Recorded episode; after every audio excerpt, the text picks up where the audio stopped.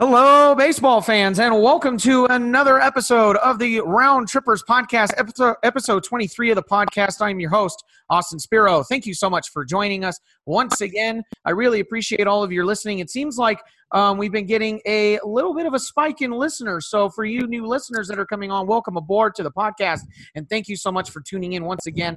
I have another special guest with me today, and he's brand new to the show, making his debut on the show. And this, I think, this discussion is going to be really cool. Um, we're going to talk about a stat that he created, um, and he is a member of the Baseball Life Facebook group. And we've been talking uh, privately, and I'm so glad that he's able to come on the show. Uh, Jonathan Jordan is with me today. Jonathan, thank you for joining me. Thanks for having me. This is uh, a lot of fun, so thanks. This is exciting. Yeah, it's super exciting to come uh, to for you to come on and talk to uh, talk to me here. Um, so what we're going to be doing on this show is I'm going to be talking with Jonathan about a stat that he created that's actually gathering some attention um, in some baseball historian circles. Um, you know, specifically the Negro League Baseball Museum and the author of a Rickey Henderson book. Um, and I'm sure Jonathan will talk about that a little more because he's been talking privately with them. Um, but first, before we get into that big stat, um, let's talk about. So um, you haven't really had a chance to talk to anybody about what you thought about the World Series. So I want to hear your take on uh, how you think the World Series went, and yeah, just your basic take on the World Series. What you think? So, uh, you know, if you made me, bet, I'm not, a, I'm not necessarily a betting man, but if you made me bet on that World Series before it started, I would not have bet that way. Um, I, I, I, I would tell you that I wanted Atlanta to win. Um, but I would not have thought they would have done it. What they did and did it the way they did it. Uh, the, I think the pitchers fell just right. I think to get a Max Fried like that at the end is just uh, just an anaconda that wrapped around them, and they were done for. And that game was over by you know the World Series was over by about the fifth inning. So it was it was pretty cool to see that. I love underdogs. I love the National League. Um, I'm a Cubs fan, so I was pretty I was pretty excited. I was pretty excited. Anytime you see an 88 team get in there and do that, that that's fun. That's fun. I love Frederick because I love Rizzo, who called him Frederick. So yeah, I'm I, I thought that was cool. I thought that was really exciting. Yeah, I thought it was too. It's really nice to see. And I think you're right. I think the way that they did it, I think makes it an even bigger story because not only did they have to, you know, they went through the Giants, they went through the Brewers, they went through some of the tougher, you know, pitching, and they went through some of the tougher teams in the MLB. And for them to be an 88 win team, it was, that was really cool to watch. So, yeah, I always have a special place in my heart for the Braves. They're my second favorite team, and Chipper Jones is one of my favorite baseball players of all time. So yeah, I was I was happy to see that. That's yeah, we talked about that. We did. Yeah, no. Um, I've been to Atlanta a couple of times. Got to spend a little time there. You know, it wasn't just visiting. I got to spend time with some Atlantans, and they showed me around uh, the both times I was there. So it was almost like I was on foreign exchange, and it was it's fun. I'm from Chicago. That that's a city I could go to. Uh, I'm waiting for uh, Dong City to attack your podcast because uh, Vince loves to go after Atlanta, but um, I like Atlanta. I think it's cool. So, um, you know, I like the city. I like the team. I'm a Hank Aaron junkie. Uh, we'll throw a shout out to the to the the Hammer and Hank page at the end because um, you know when every when I was a kid, everybody wanted to be Babe, you know, Babe Ruth, but Babe Ruth was a lefty, so I wanted to be Hank Aaron because he's a righty and he had quick hands and he could get over the top of even Sandy Koufax's fastball. So, and I mean, I'm not old enough to have seen Koufax play, but my dad was, and it's, I mean, I don't know. I, I'm I was very excited to see Atlanta get that. I think they needed it. Uh, I don't want to get into politics at all, but after losing the All Star game, it was nice to see the city get a nice uh, boost like that. So that was cool. I thought that was cool. Yeah.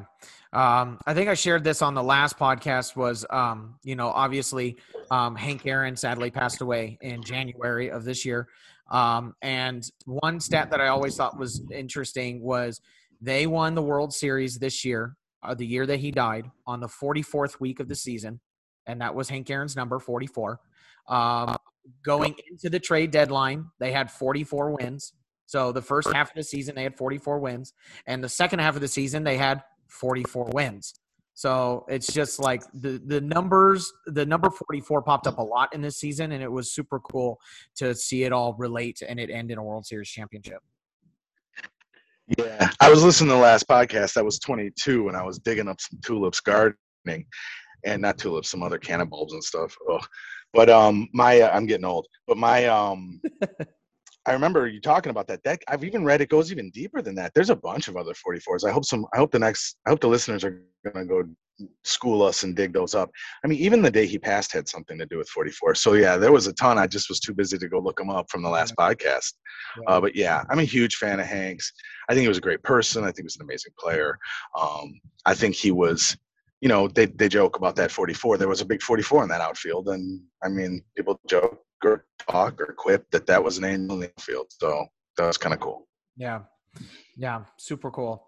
Um, so yes, I think for the third week in a row, I think we have to uh, extend our congratulations to the uh, Atlanta baseball team, Atlanta Braves, um, on a fantastic season and a well-deserved World, World Series championship. They definitely had to earn this one. Um, so let's uh, let's get into absolutely to rebuild the outfield the way they rebuilt it was fun. Yeah, it really was. Um, yeah, rebuilding that outfield after they lost Ronald uh, Ronald Acuna Jr. and they lost Marcell Ozuna.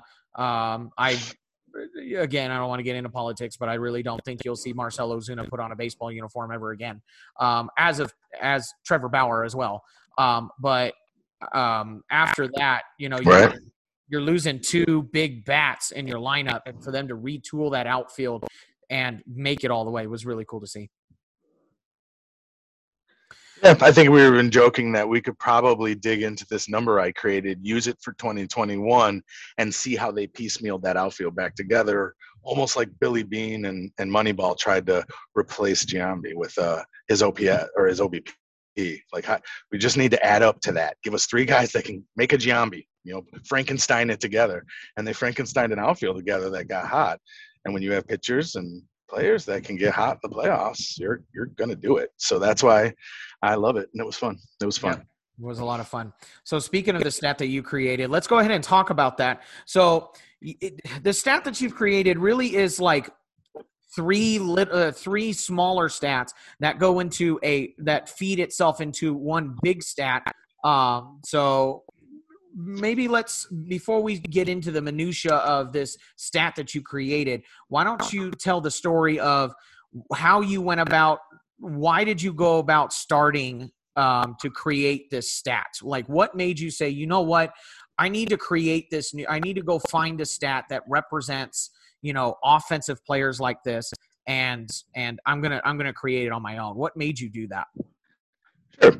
Um, so I was, you know, I, I, was not someone who had gotten into stats like this uh, previously uh, until about a couple years ago. I probably would have rolled my eyes when you said war, and when you said, and you know, when you say OPS plus, I'm like, oh, here we go. Here's another one. But then you learn a little bit about these stats, and you start to realize how amazing they are, uh, especially something like OPS plus. So I started to embrace uh, advanced analytics and advanced statistics and started reading about them and learning about them. And one of the stats uh, that I came across when I was trying to prove that um, Mike Schmidt was the GOAT at, at uh, third base, when people were saying George Brett was better, um, one of the things I was digging around and finding was that Bill James, the famous Bill James, had created a number called the power speed number. And the power speed number was his way of looking through history, and, or now, if you use it for current, for your power and speed guys, guys who had a, a nice amount of home runs and a nice amount of stolen bases. And this would give him those Jose Cansecos and those Barry Bonds and things like that. So he and Molitor. So he went and looked and created this number. And I, I was looking at the number and I thought, well, this doesn't make sense to me. That's not the average. He didn't take their home runs and their stolen bases and average them. So I mouse over it and it explains he used harmonic average. So then I remembered, well, uh, Derp, we're both teachers. And one of the units I teach my students is a little tiny little statistics unit. And I learned about, and I teach my students about, because I used to stay a chapter ahead of the students, I teach them about Pythagoras and his three averages. Pythagoras had his first average, which is mean, the one you know. Add them together, divide by how many there are. There's also one called geometric average, and Bill James is all over that. If you follow him, he's talking about that yesterday. And that's where you multiply them all together and take the root of how many there were, and it what that number does is shoots it dead down the center. And then there's the third number called harmonic average. That weights to the lowest number of the set. So this is when I realized that that's why Bill James used it. You can't have as many home runs as Babe Ruth and have as few, though it wasn't as few as many people think, stolen bases as he had, and be number three on that list. By mean, he would be way high on that list. But by harmonic average, he's way down that list where he should be because it weights to the lowest, which obviously is stolen bases. So this all sort of got my mind ticking because I had just been on, I can't remember if it was Facebook or Twitter, and someone was dogging Rickey Henderson. And they were saying, Rickey Henderson and and uh, I, I, I just sort of tell him no, he would be kind of a god right now, wouldn't he? And we argued it back and forth. I went and looked for some stats to prove my point, and I, I couldn't find the ones I wanted. And I was saying that he was the greatest small baller of all time, and I just kept saying that. And someone said, "Well, what is small baller? What is that?" So finally, I decided to create a set of stats that all work together. The first one was called Small Ball. I won't explain it yet. I'll just tell you what the set was. The second we, one. Before we continue, your audio cut out a little bit. You're talking about oh. Rickey Henderson, right? Oh, I'm sorry. Yes. So yes, I was talking about how how someone was dogging Rickey Henderson and saying he probably wouldn't have a job in this sabermetrics world. And I was very surprised to hear that. So I argued it back and forth, looked for some statistics that were supporting me, and this dude apparently had looked for his had looked at the same statistics and he was arguing them right back at me that how they weren't this they weren't that. And i thought okay he's the greatest small baller of all time and you can't argue that. And he said well ty cobb was better. And i said oh, okay um, i got to figure this out. And the way i figured it out was by creating my own set. This set was a number that i created called small ball another number that i created called big ball and then i needed the number in the middle and i could not think of a better name so i called it middle ball. I then took those three numbers and combine them into what I call all ball. So let's. Do you want to talk now about what each set was and how I and what and how and what the components of each set is? Yeah, well, let's go ahead and do that. I always I always think that's a really interesting uh, story, though. I'm glad you told that story because again, we talked about um, we talked about my favorite players of all time privately, and for those of you that don't know, my top five is um, Jeter's number one, and then Rickey Henderson is number two, and then I have um, Chipper Jones, Mike Trout, Vladimir Guerrero. But we can, you know, just for the listener's sake. But yeah, I always like that story because Rickey Henderson's one of my favorite players. But yeah, let's go into your, uh, let's go into your, uh, into your stat here. Let's start with a small ball. So what is small ball? What does that entail? So what I what I did was first I thought, okay, another side argument about Wade Boggs had started, and it had spiraled from George Brett and Mike Schmidt, who's better, right? Well, Wade Boggs needs to be talked about when you're talking about the 20 greatest third baseman of all time. So these two things start going on and on at the same time. One, I'm, I'm, I'm trying to build a set of data to argue who are the top 20 third basemen. And then I'm trying to create a set for Rickey Henderson. So when I go create the set for Rickey Henderson, I go to create small ball and I think, all right, I'm going to take bases on balls. I'm going in his career. I'm going to take singles because this is small ballers. And then I'm going to take stolen bases and sacrifices, whether they're sac hits or sac flies, add them together and add that to stolen bases and create my what I called sac stolen base, a number. And I liked that number because it was a way to make action happen without getting a hit, right? It's kind of the essence of small ball, that other side of the the game that you're not using your bat to do, or you are using your bat to do it, but you're not getting on base, right? right. So I wanted to I wanted to make this this special small ball number. I took the average of everything, and Rickey Henderson blows everybody away. But Wade Boggs is, I think he's like in the top ten or something. and I'm thinking, well, this number is really broken because Wade Boggs should not be in the top ten. And people are, and I'm talking to my pops about it. I'm talking to my brother about it. I'm talking to some people about it. And they're like, well, Wade Boggs is a small baller. I Wade Boggs was a contact hitter. Wade Boggs has 24 stolen bases in 21 years. And they're like, oh, okay, okay, your number is broken. I'm like, that number is broken. So then I thought, oh yeah, Bill James used harmonic average. So I went and used it. And if you, you know, if we ever post these spreadsheets and, and let people see the, right at the top is the equation, you can Google how to do harmonic average. It's a slightly different equation that you just punch into Excel and you have it. What it does is it weights to the lowest. Wade Boggs goes from being top 20 small baller all time, because I just did mean, all the way down to 598, which makes sense. I mean, he shouldn't be off the list. The guy had a huge small ball side of his game, but he was not a base stealer. So he should not be on this list with Rickey Henderson. And he wasn't. And it hit me like lightning. Oh my goodness. So I have something here. And I start scrolling through and it started making sense. So that's when I went and made big ball. And that totally made sense. Big ball was based on extra base hits, or sorry, um, walks, extra base hits, and then RBI. And people say RBI is all signal. What are you talking about? Well, for a hundred years, RBI was one of the most important stats. I still think there's a clutch factor to that number, and I like that it's in the big ball number. I promise you, when you're crushing 100 RBIs every year, Scott Boras is mentioning that. yeah, for sure. Um, yeah, totally. Because, and I like that RBI is in that number two. I looked at the middle ball. I looked at the middle. I'm sorry. I'm sorry. Say that again. I was uh, I was saying I like um, I like the fact that RBI is in the big ball number because usually the guys that have all the RBIs are the guys in the middle, which are the guys that hit the homers. So you know I'm good with that. Right. I, I like the big ball number. So middle ball, you were saying about middle right. ball. Yeah, it's a function of whether or not people are. Yeah. Yeah. Um, my two cents on RBI. People say it's a function of whether or not people are on base and your batting slot. Okay it's also a function of whether or not you did something with it. So anyway um, middle ball. Middle ball had, has walks in it. So all three of these stats have walks in it but if we're talking money ball and we're talking advanced metrics and we're talking today's mlb getting on base is what matters. So walks are in every one of these okay and going forward contracts are being signed like this how are they getting on base and I don't care how are they getting on base, right? And you can watch Moneyball and talk about how there's all the inaccuracies or how there's only one accuracy, Hattie's Homer. But um, the fact of the matter is they're signing contracts this way and getting on base matters. So middle ball becomes uh, just simply, and I'm thinking, well, what would Wade Boggs do, right? Walk, single, double. And these guys are your middle ballers. These guys have huge value.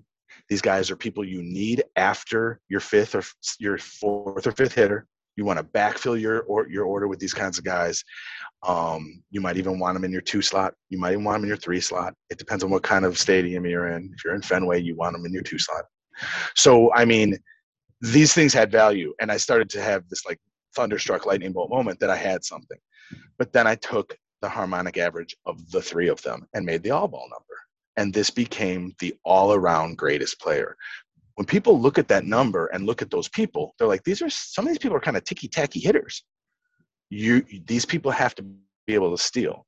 So if you if you want a three or a four in your lineup, you don't necessarily want the all baller, unless it's Mike Trout or Barry Bonds, you know what I mean, or Molitor these guys are freaks because they're that five tool. These are five tool guys, right? You don't necessarily want to sacrifice a bunch of the things you want at three or four to have all those other things. So you want a big baller. But the set becomes incredibly useful because you just pull it out for 2021 and you put your fantasy football, fantasy baseball team together. Sorry, I played fantasy football for 20 years and now I'm really into fantasy baseball. so uh, yeah, I think that's a really, really interesting number. Um, it does, and I, what I, I think what I like about this number, because you and I have been talking about this for a while, and what I think I like about this number is not only is it a stat, but it also puts a narrative behind these players. Like, you know, you know, when you start looking at some of these players that are on the list, and um, of all time players, you're like, oh yeah, he was a really good uh, big ball hitter or you know what? Yeah that guy really got you in number in a number of ways. And it really starts to show you wow this guy really did have a very complete offensive game you know? And the other thing that I liked was it highlighted some players that you may never that you may not necessarily think about as being up there, but then you think about it and you're like, oh yeah, I guess I guess that guy does belong up there, you know. Uh, one, yeah, I, I, thank you so much uh, um, for saying that because I feel the same way. When I look at these numbers, I start to, I, I, I get nostalgic. It is romantic. These these numbers have stories. Um, when I tell people, clone me. I mean, I always tell people I got a bunch of little kids. We're both teachers. We know how busy that is. Um, I've got an hour commute on either end of it. I'm a busy guy. I wish I could clone myself and write this book because I stare at these numbers and it's just stories. It's just stories. I even there's you know there's other harmonic averages I created. One I called Dead Ball, and Ray Chapman, the only man to have died, is the leader. Like it, and it just happened. And when you hit sort, is when you find out who the leaders are. So it's it's it's it's exciting. It's romantic. There's stories behind it. It's historical. Baseball is American history. Um, so I just absolutely get geeked out about these numbers. I, I, there's a there's 10, 10 stories every time I look at them. And you're right. You look at that. You look at that and you go, "That's how that guy was good," or "This guy was the best." Whatever. Cool. That's awesome. But what it also pulls out is that Bobby Abreu needs to go into the Hall of Fame because all round that guy was awesome. Yeah. And in a society, and in, in, in an age like today with that many walks, he'd be a shoe in. Yeah right? So he's going BC at least. I mean, he's getting in there. He deserves to be in there. I agree too. I had so him. yeah. These numbers on these numbers uncovered. Un- I'm sorry. What was that? I said I had Bobby Abreu in my most recent ballot. Yeah, yeah. I mean, you look at these numbers. His all ball numbers off. I mean, it's way up there, and we, you know, we can we can start talking about who's who on these lists if you want. Um, yeah. Like who, who are the best, you know, all, all time, who are the greatest small ballers? Let's talk about it. Yeah. All right. So, oh, last, last thing. I then created um, what I call the uh, huggers or the HGRs, the harmonic game rates. That's where I took all those same numbers, all those same stats, and divided by games. And it created these game rates. These game rates, when I dropped the game requirement down to 500 games, it unveiled all the Negro League players. It was like they walked out of the cornfield, man. It was chilling to see this. And we can talk about some of those numbers in a bit to see that the other Babe Ruth, Josh Gibson, is, and I'm wearing his jersey right now. I'm wearing his Grays jersey right now. He's standing right next to Babe Ruth.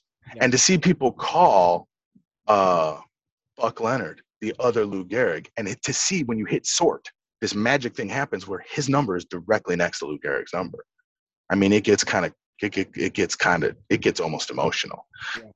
So you know, I sent. I, that's where you talked before about the Negro League uh, Baseball Museum in Kansas City.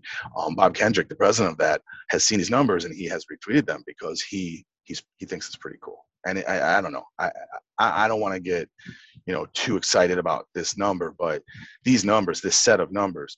But you know, it's pretty interesting to hear people like Buck Leonard, um, John Jordan, Buck Leonard, call Oscar Charleston the greatest player he's ever seen, and to see him be the all-time harmonic game rate, so per game, because we don't have enough of their games. Right. But game rate per game, he's he's the all-around greatest. Yeah. You know, Ty Cobb's fifth, because you got guys like Bill Joyce, Tris Speaker, Ed Delahanty in there per game, right? So, I mean, it was really, really exciting to make this number, to come up with this. Um, and now I'm just trying to, you know, spread the word about it. I, would love to see people reference it someday. Not, I don't care if my name's on it. I care if they reference the number simply because I think it is literally that useful. Yeah, I think it's useful so, too. Um, you already got one because I used it on total bases. Um, I think it was a week ago. Um, I've been using it on that whole series of of uh, offensive players, and I've taken it into consideration when you know talking about the 2021. You know, um, we I did it for rookies. I did it for the offensive players. Um, yeah, I referenced it, and uh, yeah. You you did a cool you did a cool one with it where you took it and did it for team, and we were both like, dude, the Padres were built well. They, they just were. didn't do it. They just didn't do it. Yeah. When you uh, so what what he's talking about is yeah, I started fiddling around with these numbers and I decided to do it by team. And when I when you sort it by team, the number one team in terms of harmonic average is um, the San Diego Padres, which really shows you that th- what what they did to build that team was right. They just fell apart at the end. Which again, there's another story there. You got a what was supposed to be a really well made offensive team just fall apart at the end and that's been my mo for the last couple couple weeks is yeah you can put all this stuff on paper but you still got to play the game You know, you Right. got to go on the field. And so, yeah, on paper, the Padres were built to be the best offensive team all around, and they still fell apart. So, Absolutely. Yep. Absolutely. I'm never going to be a guy who's going to, I'm going to build my fantasy baseball team using this, oh, but yeah. I'm going to use my brain too. I mean, if you're telling me some, I need this guy over this guy, I'm not always going to do it. Right. So I mm-hmm. think that these types of analytics are brilliantly useful if used with that very special eye that people develop over generations. I mean, you know, you've got scouts that are generational and you can't you can't you can't you cannot throw that eye out. That eye is too valuable. But at the same time, you can you can bring that eye into the 21st century with some spreadsheets. Yeah, exactly. And what and we're going to get into it in a second is um I think it also brings you know while you also use your eye test, I think this stat will be able to also bring to light some players you may not necessarily think of when you're building your um ro- when you're building a real life roster or when you're building your fantasy baseball roster. Like I believe when I was on Total Bases, I was the only one that had Robbie Grossman as one of the better hitting outfielders of uh, of 2021 and everybody was like Robbie Grossman I'm like yeah because he's right around the top in all you know I, he's not at the top but he's in the top half in almost in every single category when you look at the 2021 season so yeah Robbie Grossman had a really good season Absolutely. Yeah. yeah so His um, all ball number, his all ball, he's he's he's sixth. He's sixth to all ball. So Yeah. all around, when you take the three categories and take the harmonic average of them, he wasn't low enough in any of the three, small, middle, or ball, to get pulled out of the top ten. That's kind of how you look at harmonic average. Did anything yank them out of the top ten? And when we go to the all-time, we'll look at Babe Ruth and say, man, he was just too good at too many things for these harmonic averages to pull him out of the top whatever. So yeah, um, Robbie Grossman was too good at too many things to get pulled out of there. I think you're absolutely right. For fantasy, it has huge value because I need a guy. I need this mean guy. I need this. I don't mean mean like his anger. I mean a guy who gives me a lot of things. I don't need him to spike out and peak at anything. I need a lot of things from him though. And then I think a huge value. I don't know if you play Roto, but rotisserie, Roto. If I mean, you could literally build a harmonic average out of your league and then it would just tell you what players you need. Yeah. So I'm going to play with that. Yeah. Next year, I'm going to be like, interesting. yeah so uh I'm just going to like roto. I'm going to build roto machines. Like, what, Yeah. what's your league? Okay, these are your Right. players. Thank you. Give me a hundred dollars. um, so let's get into it. Let's go to the um, let's go to the top 2021 players, and then we'll get to top all time. Um, so, do you want to go small ball, mid ball, big ball, and then finish it off with all ball? Sure. Okay. So, uh, you want me to rattle them off? Yeah, sure. You uh, let's start with small ball.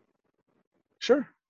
So Myles Straw pulls off as our best small baller with he's got his 67 bases on ball, he's got 119 singles, and his sack plus stolen base number is 35.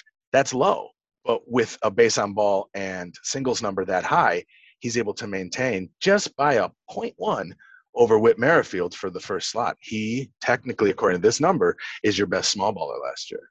Yeah, which was really Whit Merrifield, yeah. Whit Merrifield is your next, but Starling Marte is now the hot topic. He's on. He's everybody wants him right now. Why? To fill a hole. yeah Okay, Starling Marte isn't go- going to be your MVP. Starling Marte is going to be the guy that fills the hole and gets the job done. He's the missing piece. That's what these numbers can do for you. yeah I mean, not that people don't know Starling Marte is a great small baller, but when you look at his numbers and go, well, yeah, he's the third best small baller. Then you start looking around. When we get to him later, we start to realize, well, he's pretty good at some other things too. So um, Cedric Mullins, Nicky Lopez, Robbie Grossman comes in at sixth on the small ball list. Jose Ramirez, who can beat up baseball's real mean like, comes in at seventh on the small ball list. Tommy Edman and Shohei Ohtani is 10th on the small ball list. so these are guys who have a harmonic average of, of base on balls, singles, and sacks plus steals. You put those numbers together in this harmonic average equation, and you find out these are the top 10 guys. Tatis pulls in 11, Bo Bichette, uh, Randy. Uh, what did we? What did they? What did they go with over on uh, total bases? Was it uh, Sand rice or was it rice sand? Oh, uh, it was um, sand rice. Sand. Sand rice. Okay, sand rice. Yeah, yeah. so yeah, yeah. He comes in at 13. Manny Machado at 14. You're like, wow. Tatis and Machado 11 and 14 on the Padres at small ball. Yeah. These guys are known for their bat, but then you get the small ball component of them too, and you start to realize how they these guys are beasts and they're valuable. That team was built well. Yes, it was.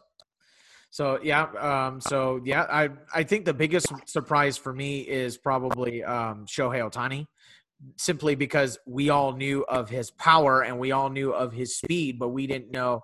You know, I don't. I think the fact that he just hits the ball, you know, kind of goes by the wayside. So, you know. Uh, yep. And then I think you know this number some error analysis on this number would be sack fly. If they're a huge, huge sack fly person, even though they that's not as big of a number as it used to be, but if you're a huge sack fly guy, it can skew this number a little, right? Because that gets added into stolen bases, you know. But in the end, we look at these numbers. It's like yeah, they they don't just have the sacks, and if they do just have the sacks, that harmonic average pulls toward the lowest and yanks them way down just right. like Wade Boggs, when I finally did it, got yanked down on small ball. You know, he's top 10 middle ball, but he shouldn't have been top 20 small ball. He doesn't steal bases. So, yeah. Gleyber Torres, 20, number 20th as our small baller for those people ready to gobble him up when the Yankees dispose of him because they just want to get rid of him. Yeah. What about middle ball? So our middle ball number comes in with Bryce Harper as our best middle baller. He's got 100 bases on balls.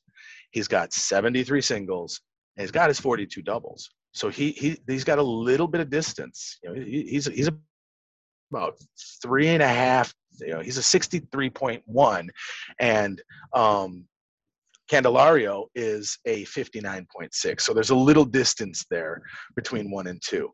Uh, Bryan Reynolds comes in at third. Goldie, Paul Goldschmidt comes in at fourth. Semien is there at fifth, and you're going to hear about him again because you didn't hear about him in the top 10 small ball, but you just heard about him in the top 10 middle ball. Um, JP Crawford, six, Matt Olson, JD Martinez, that's somebody interesting for teams out there. Um, Carlos Correa is your number nine middle baller. And then um, Yoan Moncada is your 10th middle baller. He's got, and, and it's funny, people are like, really? But the reason they call this harmonic average is because you need a harmony in the numbers. Yeah. If you have one of these things that's way too low, you're out. Yeah. But if you have enough things high enough, you will surprise people by popping high on this list mm-hmm. because you didn't have anything too low. That's the best way to think about these harmonies. So, you know, you can create any of these harmonies that you want. You know, I have a bunch of these, you know, power walk run, you know, home runs, walks, and runs you know, um, on base, uh, what I call on on single steal. You know, Rickey Henderson's true number. How many times you get on? How many times did you steal? And how many singles did you have? Take the harmonic average of that, and Rickey Henderson's like walking off the page. so you can make harmonic averages any way you want.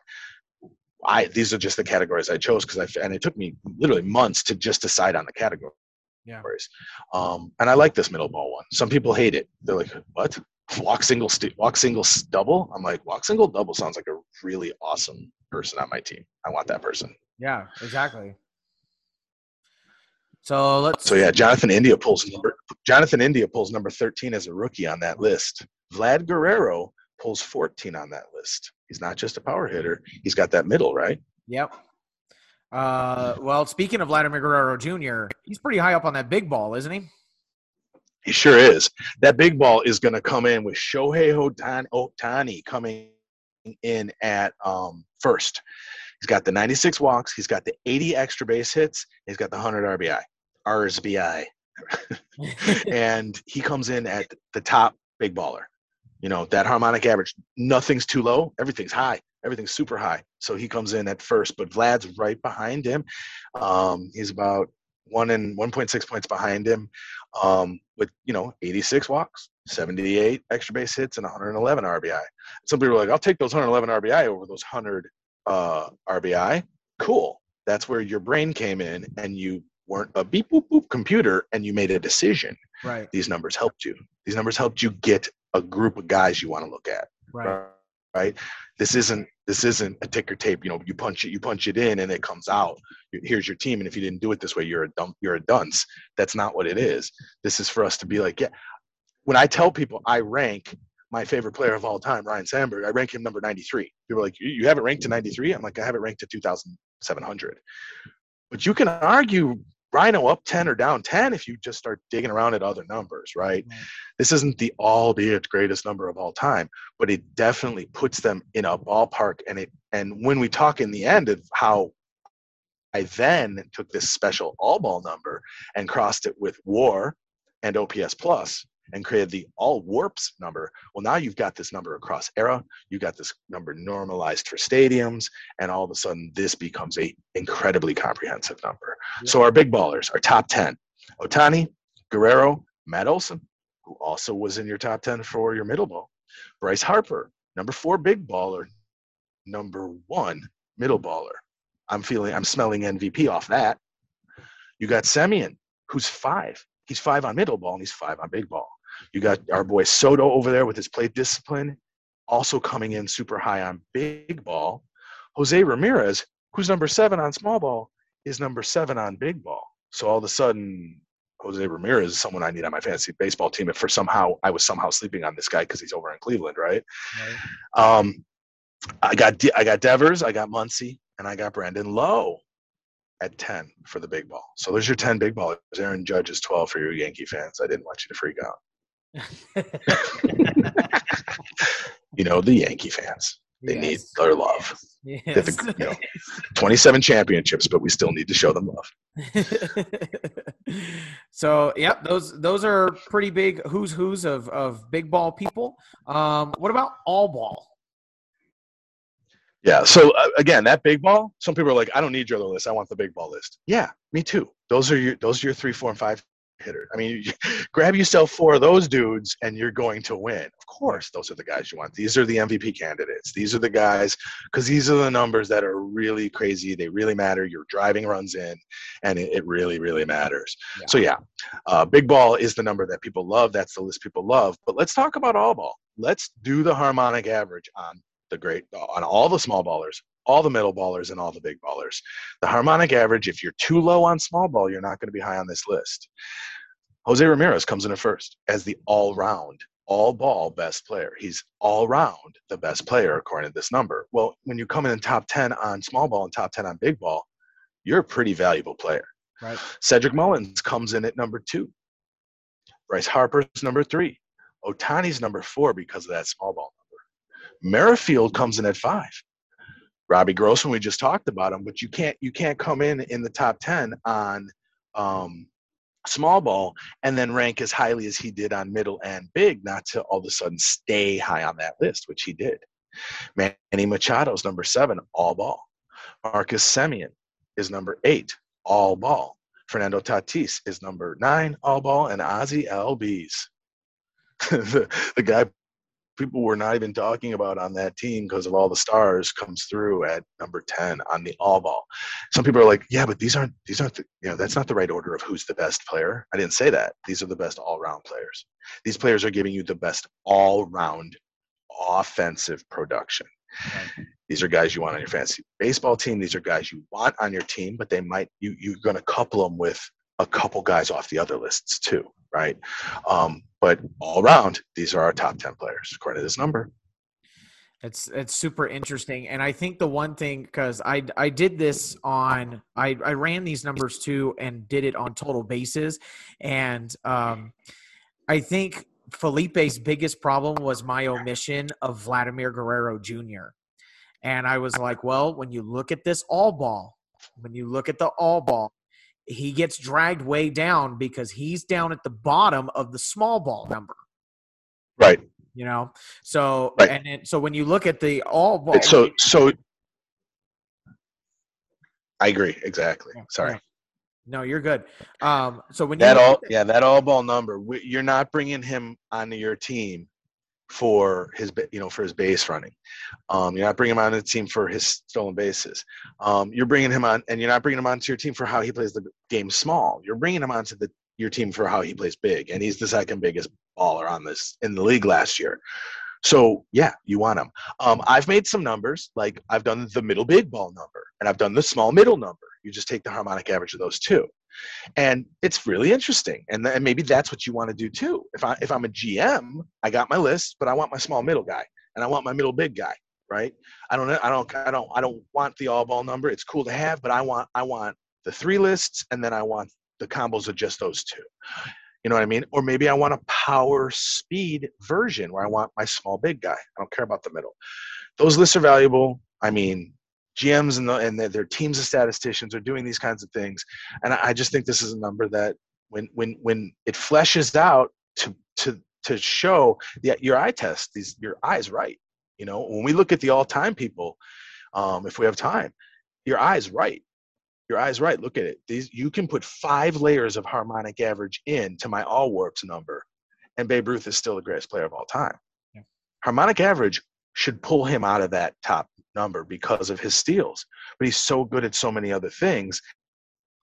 And the second greatest set of numbers. I'm not going to talk about whether or not he should be considered the second greatest player, but Barry Bonds has the second greatest set of numbers according to this. He's set his numbers are second on that list, whether or not you put him on that list.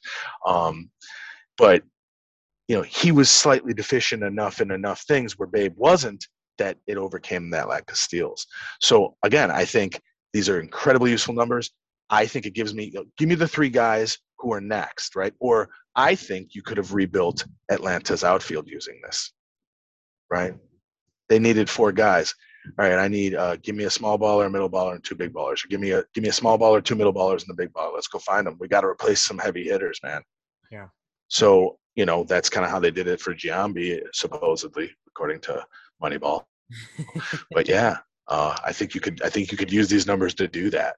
Yeah. Um, yeah. Did you want to just quickly mention what all warps? I mentioned what all warps was. Did you want to run through those top ten? Uh, yeah, we can do the all warps top ten for 2021. Is that what you're talking about? Yep. Yep. Okay. I'm ready. Yeah, let's do that. Okay, so uh, yeah, all warps. I took my all ball number and I crossed it with war. And this is not Fangraphs war. I'm sorry. Don't freak out on me. This is baseball reference war.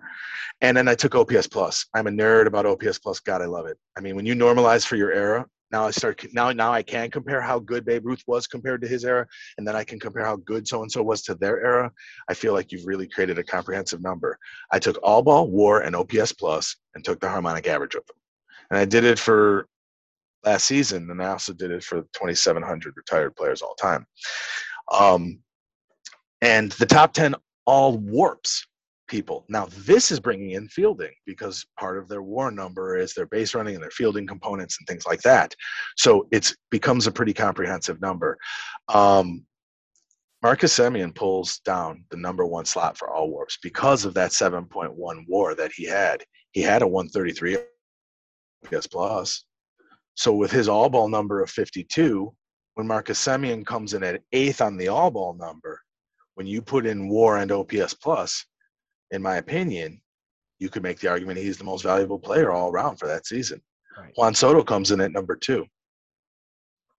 Jose Ramirez comes in at number three. Fernando Tatis comes at number four. Carlos Correa turning down that money. Why? He's number five on this list.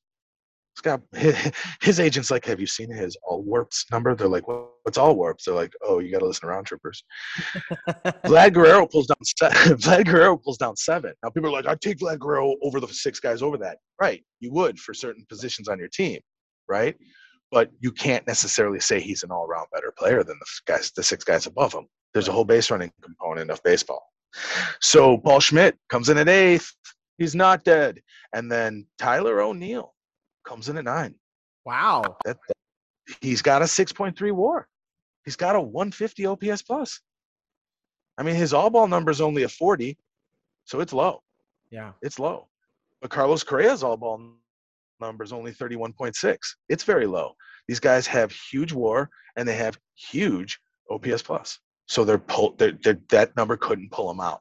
And Bryce Harper's number 10 on the all warps number. So it's interesting. I think it's interesting. I like it. Um, I don't think it works as great for a single season, right? Because right. I don't think I don't necessarily. Th- I, I I mean I think I kind of give Bryce Harper MVP of the NL. I, I mean uh-huh. you you did. I, I, think I do too. Um, He's not the 10th best player in the league, not last year. So I don't necessarily think the number works that great on a single season, but when you look at it for whole careers, it gets pretty interesting. Okay. So uh, speaking of whole careers, let's transition to whole careers. Um, we can do the all-time um, numbers. So do you want to do? Do you want to go back to small, middle, big ball, or do you want to stay Sure. with all warps? Yeah, I'm ready. I got the spreadsheet right out. Do I have all warps right on here? No, but I'm ready with that. All right. So our small ball number, and let's refresh uh, everybody at home. That's walks, singles, and then I created the sack plus steal number. So I added sack hits and sack flies together, and then I added that to stolen bases. And I liked it because again, it wasn't the it wasn't a ball in play number. So I liked that that small ball component was there. Um, initially, I was going to call this inside ball, which was that small ball style in the old timey days. Our top 10 guys, and this goes across the generations and the era. Um, our top 10 small ballers are going to be Rickey Henderson, and let's just, he blows everyone away. He's hundreds of points ahead of everyone. No, there is no gap in any of these numbers as big as Rickey is in front of Eddie Collins, and Eddie Collins was no slouch when it came to small ball. He's oh, he's over 100 points ahead of Ty Cobb, and Rickey's blowing them away, blowing them away. Rickey Henderson is, according to this number, the greatest small baller. Eddie Collins, Ty Cobb, Joe Morgan, Rock Raines, Max Carey, Billy Hamilton, the original, I was going to say, wait a minute. the original, the Hall, yeah, the original Hall of Famer. I show people this number and they're like, Billy Hamilton's that good? I'm like, no, no, not that one. like the original, the original the first. Yeah, no, the one, the, the old timey Bill, Billy Hamilton. And then Tris Speaker, Honus Wagner, and for all the Card, I'm a Cubs fan, so yeah, all the Cardinals fans out there, Ozzie Smith is oh. the 10th best small baller. wow. so they can be like th- they can be like ha his his ops plus was only 87 but he's the he's the greatest defender that's ever lived because they say this and um they also then they can they can say he's in the top 10 small ballers of all time because he was he moved he he did he did put the ball in play and he did move tho- on those bases Yeah. So, that's that's, that's yeah. interesting. I would have So- never put Ozzie Smith on any of these lists. That's really interesting. The wizard pulls down yeah top 10 That's, that's uh, for small ball. So uh, middle ball. Um, oh, and the who's who's are, are on that list for you know Barry Bonds, Lou you know Lou Brock, um, Paul Molitor, Omar Vizquel, uh, Bobby Alomar, uh, George Davis and his awesome mustache from the old days, Bill Dahlen. I mean, those guys. Kenny Lofton's number twenty-one. So the who's who are there. They're there. Um, let's jump to middle ball. Our our middle ball is let us not forget is walks, singles, doubles. Okay, so there's a little power in that number, but there's a little speed in that number because a double can be you hit it off the wall, or a double can be you legged it out. Pete Rose is the greatest middle baller of all time, and I think we already knew that. we kind of already knew he was going to win that number before I hit sort, and he sure did. Um, Tris Speaker comes in, but if you look at Tris Speaker's number, he's the quintessential middle baller. Um, doubles for days. Stan Musial, Stan the man, classic middle baller, just hit, hit, hit, hit. Ty Cobb. You got Ty Cobb at third in small ball, Ty Cobb at fourth in middle ball. Uh, Yaz, Carl Yastrzemski coming in at fifth in the middle ball. Barry Bonds. I mentioned him at 11th on small ball. He's sixth in middle ball. He had a boatload of walks, obviously. He had a boatload of singles and doubles. He wasn't just home run hitter. Barry Bonds, uh, Barry Bonds is sixth. Hank Aaron seventh. Craig Biggio eighth, and you're like, well, yeah, Craig Biggio was a middle baller. And then you think of Rickey Henderson, you're like, well, he had some power, and he did get some doubles. So Rickey Henderson comes in at ninth on that middle ball list. And then when I think middle baller, I definitely think Wade Boggs, and I definitely think he belongs in the top ten, and there he is, number ten. Your other middle ballers of mention that people think are missing from the top 10 George Brett, Paul Molitor, uh, Rafael Palmeiro, Eddie Murray, Honus Wagner, Paul Waner, Cal Ripken Jr., Ted Williams, Bobby Abreu, and Chipper Jones at number 20 Ooh. for middle ball. I thought Chipper Jones was power. He was quite the middle baller. yes, he was. All right, jumping to big ball, we have our bases on balls, extra base hits, and ribs. RSBI. All right, RBIs, RSBI.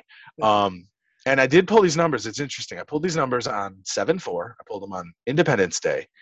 And it's interesting, I had to redo them all on Independence Day because in June, at the end of June, they had released all the Negro League numbers as true NLB league numbers, as if it was the AL. People are like, well, they didn't have to, they didn't, they didn't play against white players. Well, white players didn't play against black players. And guess what, guys? Most of the time, AL players don't have any stats against NL players either. That's all either exhibition or postseason. So, you know, it was interesting when I pulled those those middle uh, those um, harmonic game rates out and got to see uh, the Negro League players come out.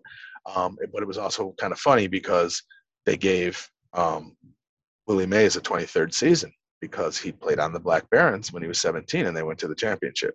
That's verified now. So that's a true MLB statistic now, and treat it like a third league. So uh, it's it's enriching. I find it exciting, and there's a whole piece of history in that, which could be a whole nother podcast someday. Yes, it could.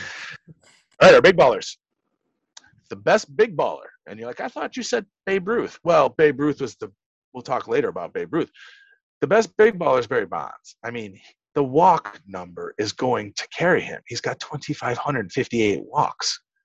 He's also got 1,440 extra base hits. He's also got 1,996 RBI. So, dude's got enough in each that nobody could overtake him in this big ball world right? Um, you can say whatever you want to say about it. You can say that those stats are fake, but those numbers exist and they're on the spreadsheet. So you could put XXXXX for his name if it really bothers you.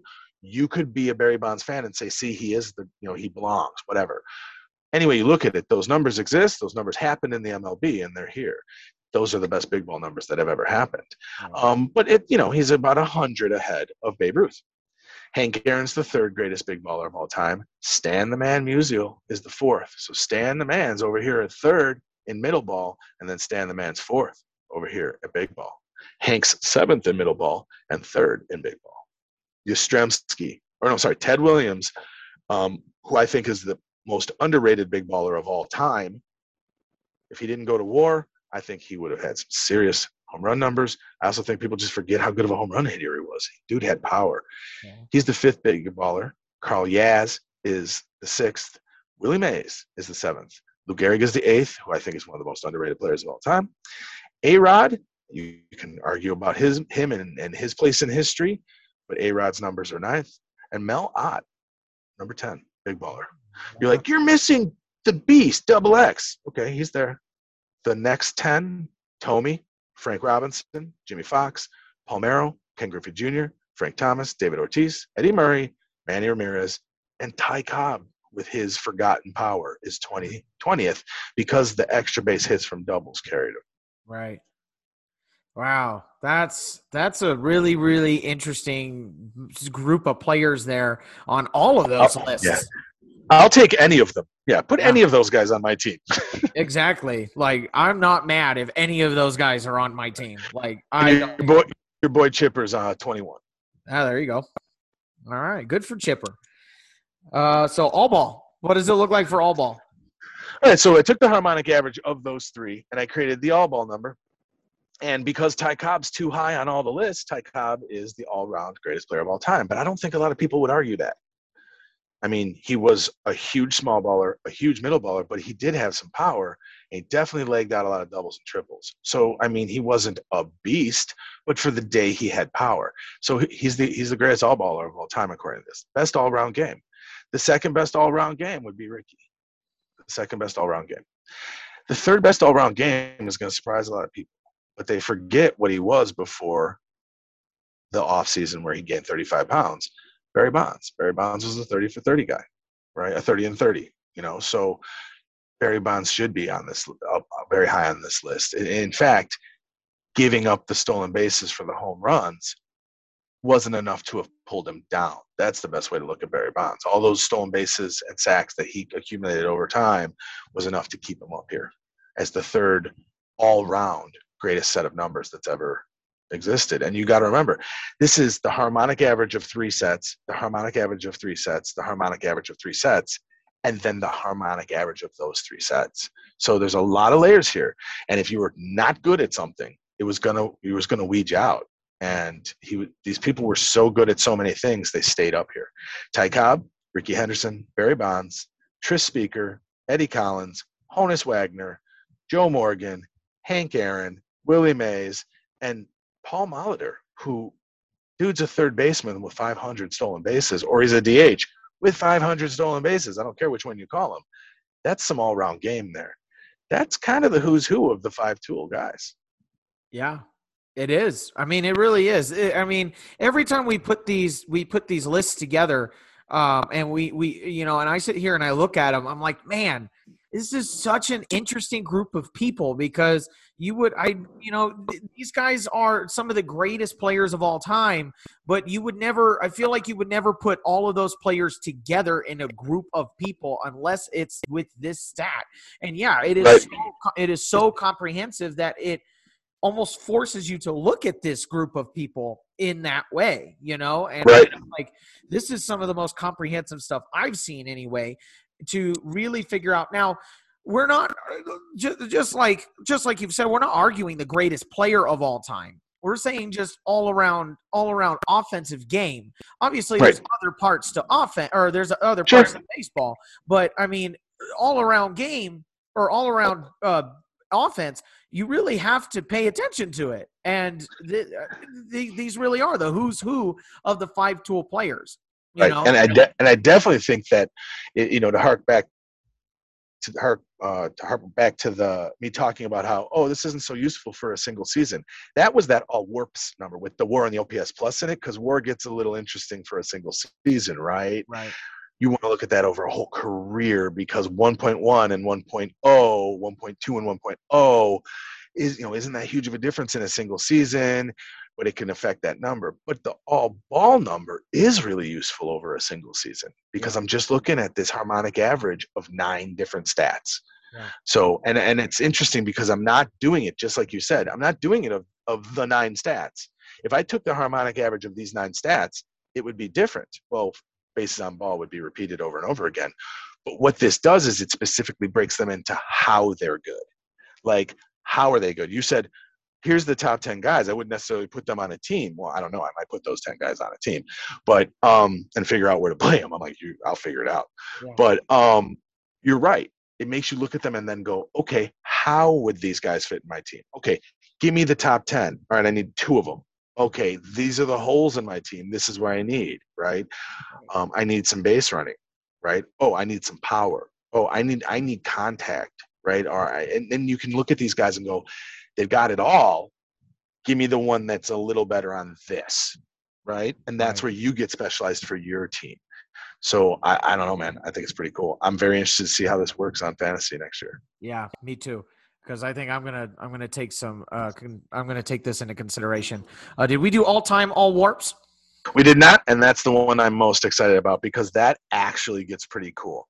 That's that's where you're like, okay, those are the best all round players but who are the best players? And I'm like, okay, I'm going to argue that if you trust the war number, which people will rage and destroy your entire office and trash everything if you even mention war, but if you accept war for what it is, and I like it because I neglect runs in all my stats, and I did that on purpose. Because if you want, eh, eh, people want to yell at me for RBI, it's signal. Okay, well then don't also yell at me that runs is signal. Okay, yeah. um, I've got only one signal number in there, um, but you know, war runs are pretty important. So I, I like the war number. I think it has a lot of value. Um, and then I really love OPS plus right. because it it's per era. You know, you look at Babe Ruth's OPS plus and you're like 206. I mean, no one's ever been that much better than the average player in baseball, or maybe in any sport ever. I mean, you might have to go to Wilt Chamberlain, and maybe you could argue that, but I mean, Serena, Pelé, uh, Michael Jordan. Uh, I mean, I it gets pretty hard to argue that you that this that these guys are twice as good as average pros. I mean, Babe Ruth was a freak. So let's do the all warps number. It is their all ball number. It is WAR, and it is OPS plus. It is the harmonic average of those. So you got to be good at all of them. And Babe Ruth comes out in the top. He he he can push ahead of of Barry Bonds by about six points, and and his number is 247. Um, it's a somewhat arbitrary number uh, until you start looking at it in relation to the other all warps numbers out there. But it's all war or it's all ball war and OPS plus, and I went with all warps, instead of the O from OPS plus because that got derogatory. I won't even say it. but yeah, all warps plus is the what I went with, and uh, Babe Ruth is tops. Barry Bonds is number two. Ty Cobb is number three. I mean, these guys put up unbelievable all-round numbers, but they also have a ton of WAR, and they were so much better than the other people in their era. Um, Willie Mays. People are like, "You, this is a dumb number if Willie Mays isn't in the top five. Well, he's number four. he's number four on the all warps number, and I think that you can definitely make the argument that Willie Mays is in the top five all round players of all time. Sure. Um, and then Hank Aaron comes in at fifth. And it's nice to see Hank up there because I think it's forgotten at how good he was at so many things. And it, it, unfortunately, it's just like anybody, they have to pass away for us to finally realize how great they are. Yeah. Um, Tris Speaker, I mean, go read about this dude. I mean, he dominated. Rogers Hornsby, unbelievable numbers. Honus Wagner, like, don't please don't talk to me about anybody else that's a shortstop until you mention Honus Wagner. His numbers destroy everyone else. Right. Rogers Hornsby's numbers destroy any other second baseman. Um, Stan the Man Musial comes at number 10, and I do love that because he was a machine. The dude was a machine, and he put up numbers forever. And uh, he had an OPS plus of 159. So I mean, he's 59% better than the average player. People are like, is it really 59%? But it is really 59% better than the average number. I mean, he he was a beast of Don, um, and he had a decent enough all around game that it couldn't pull him out of the top ten. And then Lou Gehrig, who I think might be the most. Everyone's like, everyone knows Lou was great. I say Lou is in the top ten greatest players to ever live, and he's right here, top ten. He's number ten. People like, well, where's Mickey Mantle? Where's Ted Williams? Well, Ted Williams has what 19 stolen bases. I forget what the number is. So when you're talking all round game, there's a hole there and then don't even start to talk about his his defense right? Like he's not the greatest left fielder of all time. He was thinking about hitting. You you can argue he's the greatest hitter of all time but i don't know if you can argue he's the greatest all-round player of all time but he still comes in at 13th mickey mouse comes in at 12th eddie collins comes in at 11th jumping back down to 13th a rod's numbers are 14th all around mel ott his numbers were 15th all around with those monstrous big ball numbers. Frank Robinson was good at so many things. He's still number 16. Uh, Nap you know, killer. Did sex, third greatest second baseman of all time.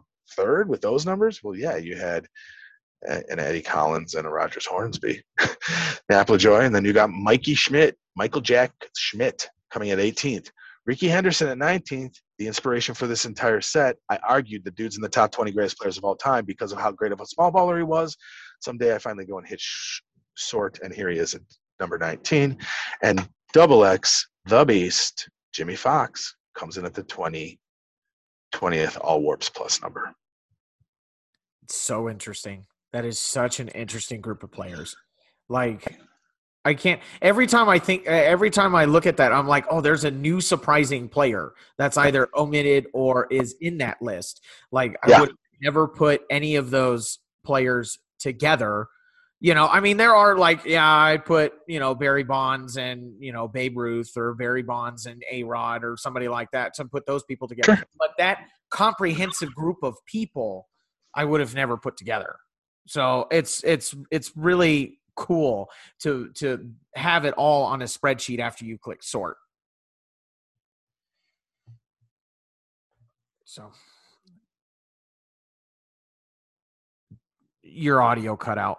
Oh, sorry. Oh, there it goes. Um, so yeah to see it like that to see that many layers of harmonic average and then to see it have nine statistical components that are in it you start to, it gets hard to argue against it. And and you might and like you said i wouldn't think if i'm thinking the greatest players of all time i'm forgetting players that are supposed to be there and i'm obviously ranking players that are there. So i, I think that was one of the gems of of that list um, it, it brings people out that that you, you might not remember might not realize like what oh yeah they were that great. Um, the other one that you know you might you might recognize is where are some players that are missing? So like my man tony gwynn i loved mr padre right? Right. Where why isn't he up here? Like where is he? And people are like oh he's missing stolen bases. No no he had some. He's missing walks He's missing walks, and this is an on base heavy number. Now, Tony Gwynn, I'm going to do a quick search on him. Tony Gwynn is here. He's just not all round top 10, top 20, top 30. He's 58th. But all round, that sounds about right. He's missing the on base number. People think about Tony Gwynn and they're like, on base machine. No, making the bat touch the ball machine, getting the ball to be in play and moving runners machine. Fielder's choice at first base, getting out, dropping at bats, batting average machine. I don't know how to make that number for Tony Gwynn, right? But he's missing his OBP. He's got a 388. Boggs has 415. So 388, I'll take it all day, but it's not legendary, right? Right. You look at Ichiro. People are like, where's Ichiro on this list? Well, Ichiro didn't steal a ton of bases. And Ichiro's OBP was 355. Right? He he was a these he was he was one of the most incredible role players. So there's a number for him, but it isn't necessarily all round because he wasn't that on base machine that these numbers are very heavy on. And you can you can dog these numbers all day long if you want on that on that walk number. But I'm going to say in the parlance of today's times, it is that walk number. Get on base, right? Now I can do it as on, on base. You know, I can go add those numbers together and just do on base. And some people are going to say, wait, you have, you know, walk, doubles, double, single. Wait, you have on the middle number you have doubles, and in your extra base number you have doubles. Aha, there's a redundancy there, and there is, there is, there's an overlap there. I think there's two kinds of doubles. I think there's that middle ball style double, where it's going to glean out the people who probably had more singles and walks. Right. So they're naturally going to be top of the list anyway. That kind of double, or the guys banging them off the wall. those are going to be your big baller guys. So I think that problem sort of took care of itself yeah. from the science teacher standpoint of error analysis. I feel like that kind of took care of itself. Right. Yep, that's really interesting. So the other thing that I'm interested in is these harmonic game rates. Maybe you can explain that a little bit and and uh, put into perspective cool. where these uh, yeah, so league players are at. Sure. So this was really cool when I did this you know, I almost got teary eyed. I mean, it was it was it was pretty emotional because they, I mean, they, it really brought out these these Negro League players that are missing from these because this number is a cumulative number. You need to have war and you need to have a lot of it. So as you and I talked about, I'm going to create a game rate version of this, right? I'm going to go, okay, war per game.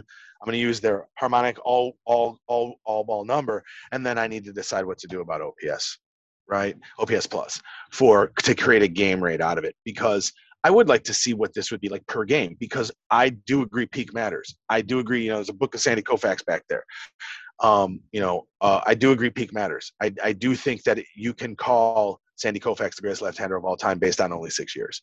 Uh, I think you can also call make an argument for Pedro being the greatest pitcher or righty at least of all time based on his six best years. So peak does matter. There's a Jaws style uh, push now on war.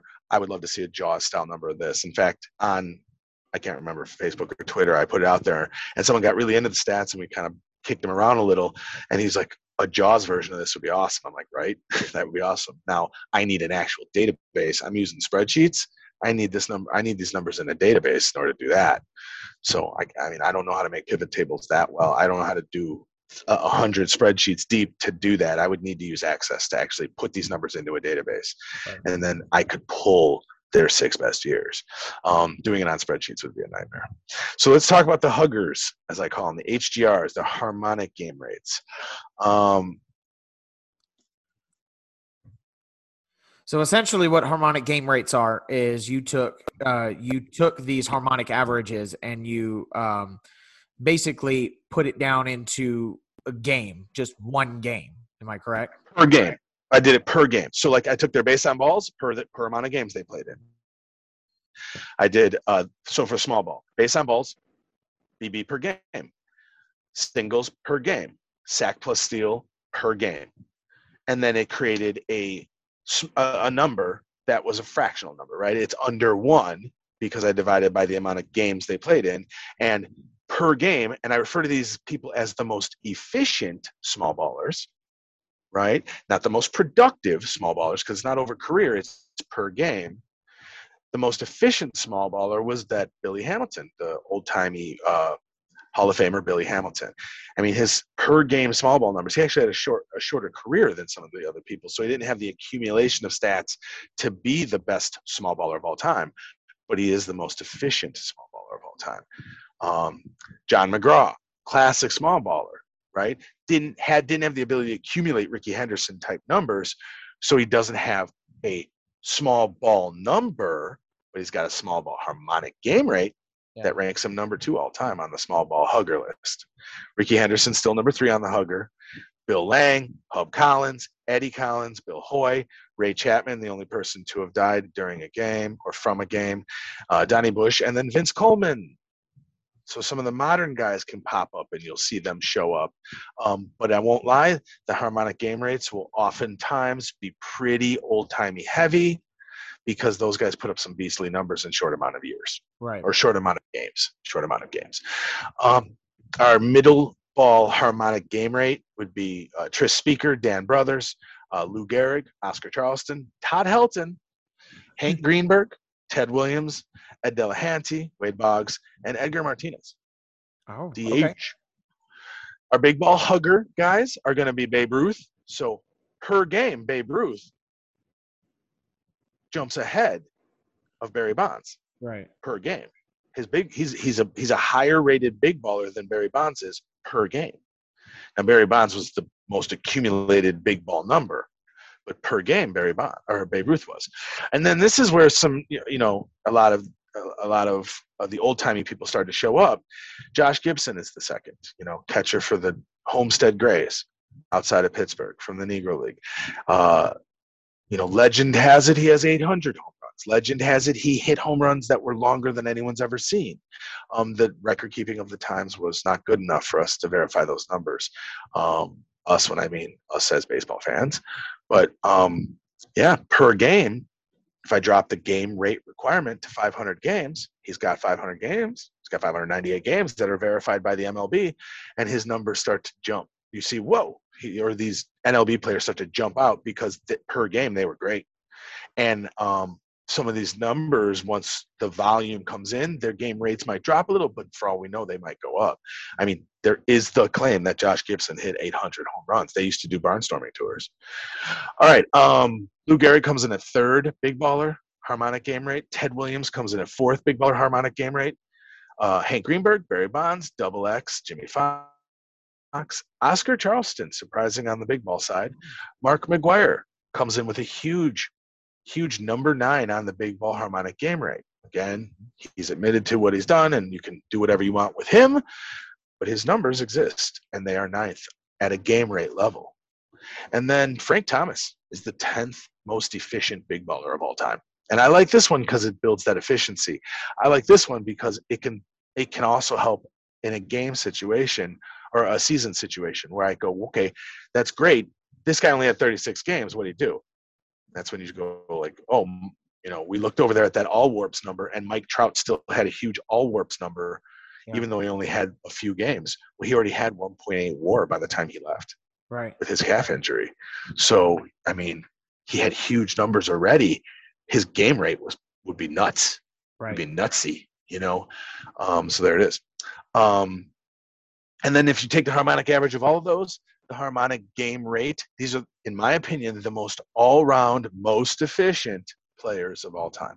And it's a game rate. So this is efficiency per game who was able to be the most all round, most efficient player. And that was Oscar Charleston, who Buck, you know, Buck O'Neil said was the greatest player he's ever seen. Bill Joyce. Bill Joyce is on this. I'll go to these Hall of Fame groups and be like, why isn't Bill Joyce in the in the hall? And they'll be like, doesn't have the numbers. And I'm like, per game he does, and peak matters. They're like, that's interesting.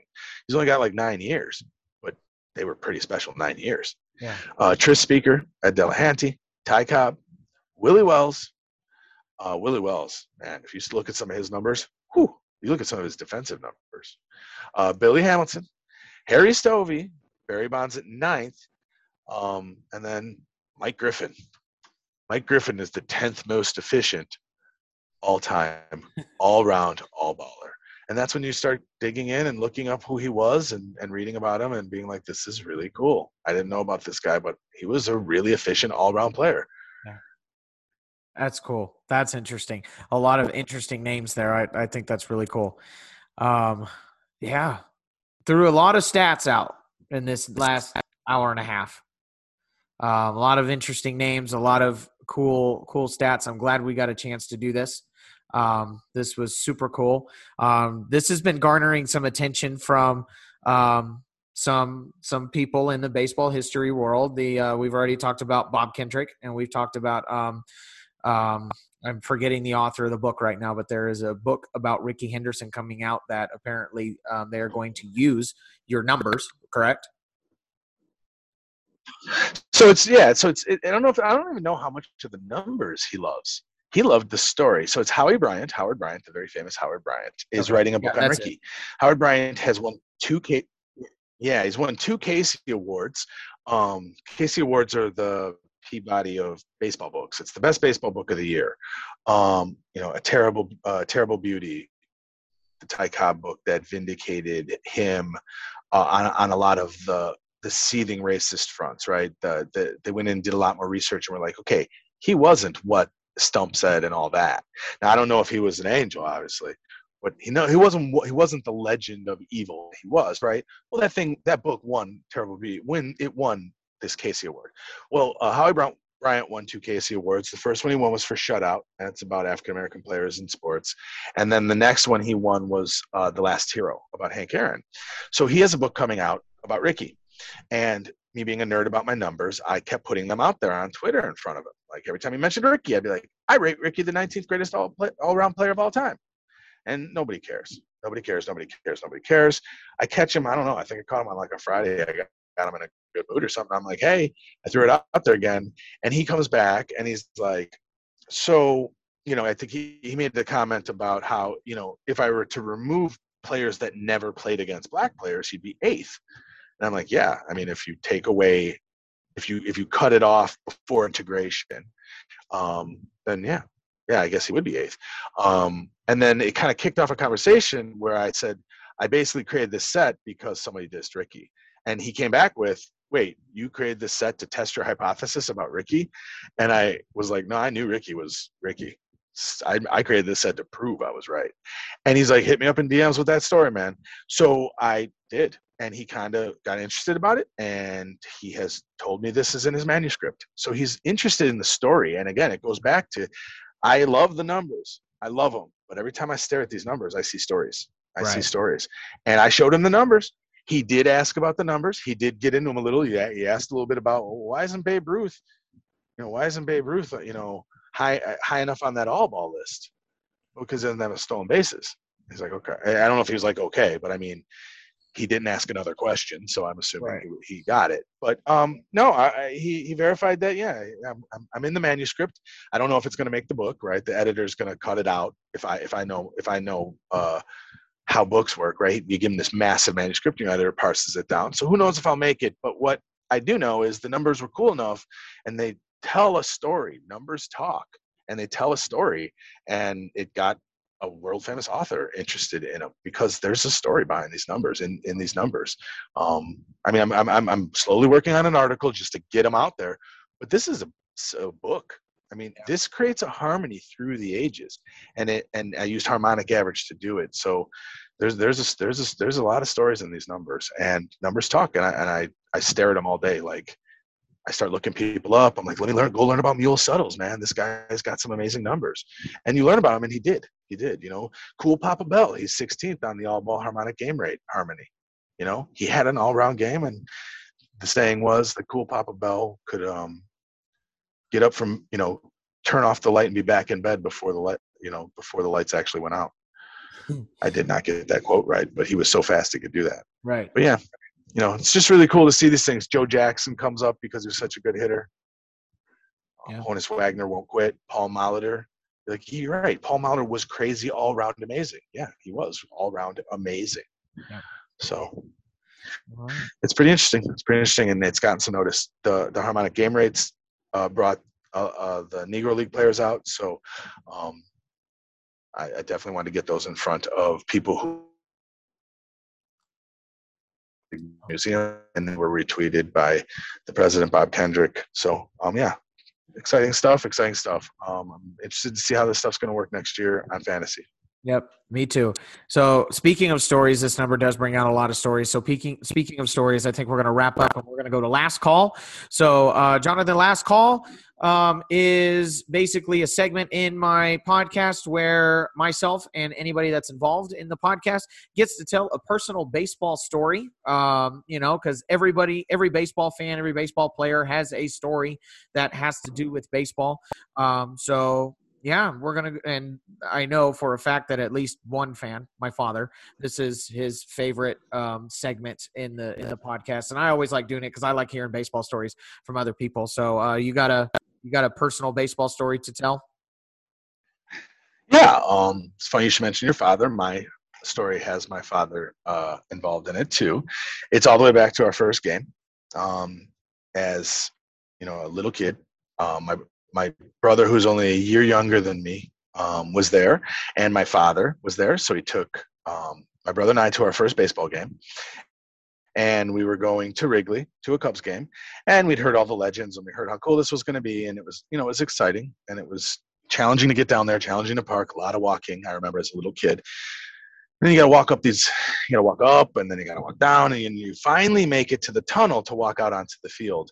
We had our, I think I can remember I, I think I had a malt cup and I think my brother had peanuts already. We were already ready. Um, and uh, we come walking out of the tunnel and I, my brother and I just, I think we might have even said it in unison and had to buy each other a Coke because we jinxed each other. I, we just both said, it's so green because it just, the field was perfectly green. It was perfectly manicured and perfectly green. And then, of course, Wrigley has the ivy and Wrigley has the green scoreboard, and it was just so green. Couldn't believe how much green there was. And we both said, It's so green. And then I can remember peanuts, and we got to throw them on the floor, and I was like, This is so cool. And then Ryno hit a home run that day. So I remember the crack of the bat. My brother and I both looked right at each other because we had never heard a major leaguer catch one and crack it like that. Um, we both stared, like snapped and looked at each other. And my number was 23 long before Jordan ever came to Chicago because Ryno was Ryno and Wrigley is Wrigley. And I'm a Cubs fan for life because you can never unlive that. Right. That's super cool. I really like that story. Um, thank you for telling that story on here. That was really cool. Um, I think the first game that I can remember the first professional MLB game. Now, I had played Little League and I had been to like minor league games and stuff like that, but the first professional game that I went to um, was I was a little older. Um, was an Angels game. I believe it was Angels and Rangers. I believe it was, and that was super cool because I got to go with my father and I got to go with my grandfather. Now, my father has told me a lot of stories about um, you know him playing baseball in Texas, and um, you know some of the players that he used to watch um, growing up. And you know he uh, he told I think I told this last last week. Um, he he likes to tell the story of how he took Nolan Ryan's son Reid Ryan over over the fence, um, and I I. I think I hold that as a memory, not necessarily because of what happened during the game. I'm pretty sure the Angels lost because every time I go, the Angels lose. Um,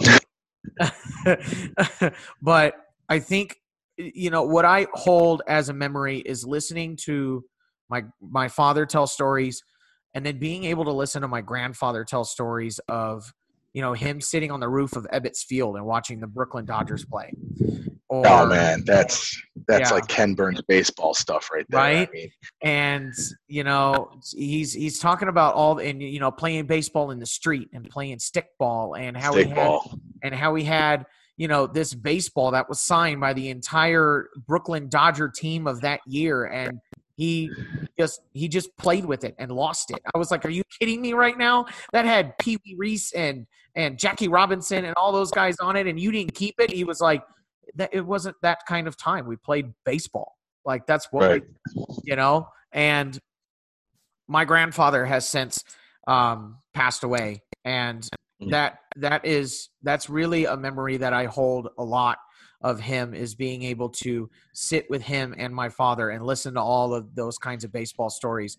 And I really think that's a main attraction to baseball You know, people say, "Oh, baseball's slow, baseball's boring." You know, you don't get to do, you know, whatever. But that's the time when you get to sit and talk with your family or your friends or whatever, Yeah. and have that bonding time while you get to watch a game. Like there isn't very many other sports that you get to do that. Right.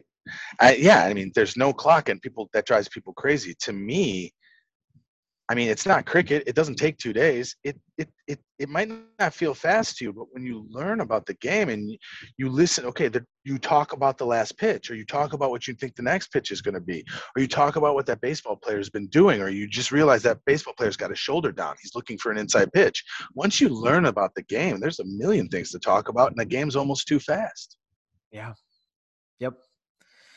Yep. Really, really cool. I really like that story. Um, so thank you for Thanks, coming man. on. Thank you. Well, for thanks for on. having me. This was really fun, and I appreciate uh, getting to know you and getting to talk about these numbers. I've learned a lot about these numbers by talking about them with you, so that's that's been really important. Um, you know, you didn't just validate them; you helped me understand them. So thank you for uh, thank you for this opportunity. You know, a lot of people are like, you need to write, you need to start writing about these numbers and stop talking about them. I don't I don't understand them yet. I, I still need to talk about them. So ha- talking about them, you know, right here uh, is a huge help to me, and I think it's it's cool because I mean it, this isn't any you know this isn't anything patented or special. Anyone could do this, Yeah. and anyone could make them. Um, it, you know, I'm not I'm not any kind of I don't have an MBA or some kind of special degree in Excel. Um, just a science teacher who likes like math and science teacher who likes baseball a lot. Yeah. well, I think we are wrapping up the show. Is there anything that you want to plug? Any sort of projects or anything you want to plug before we end this? You know, I'd love to plug Hammer and Hank uh, com. The problem is, I mean, I could. We're, we're, we're audio only. I mean, it's hammerandhank.com. It, instead of A's for Hammer and Hank, it's fours, so it's four and four. We could always post that on another website. It's no money. It's a historical piece. It's a tribute page to Hank. I love him. I miss him. Um, I love him as a person. I miss his voice. I miss everything about him. Um, I collected all of the living Hall of Famer tweets of his death in one spot. So if nothing else, that's the only place on earth I think I know of that has all those tweets housed in one place. It's got a slew of magazine uh, covers that he did, slew of articles, tons of videos of him, breakdown of his swing, uh, interviews with some of the greats. I mean, if you love Hank and you miss him, it, it's hours and hours and hours of Hank fun. It's the home run derby against Eddie Mathews. It's his whole entire memorial service. So it's just a historical piece for good old Hank, who I love and miss. And um, yeah, it's out there. It costs no money. I don't even know how you'd give me money if you wanted to. So it's just for just for just for tribute and, and love and uh, respect. Super cool. Awesome. Well, this has been a very interesting and very cool, in my opinion, very cool episode of the Round Trippers podcast. Um, you can keep the conversation going um, uh, on Twitter at round underscore trippers.com. Um, or psh, let me try that again. You can uh, find us on Twitter at the hand at the Twitter handle round underscore trippers. And then if you want to send feedback of the show or ask a question about the show, you want me to research something, you can uh, send us an email at roundtripperspodcast at gmail.com. Um, and yeah, I, think that's pretty much it. So, on behalf of my good friend, uh, Jonathan Jordan, I am your host, Austin Spiro. Thank you for listening to the Round Trippers podcast. And until next time, have a good one, everybody.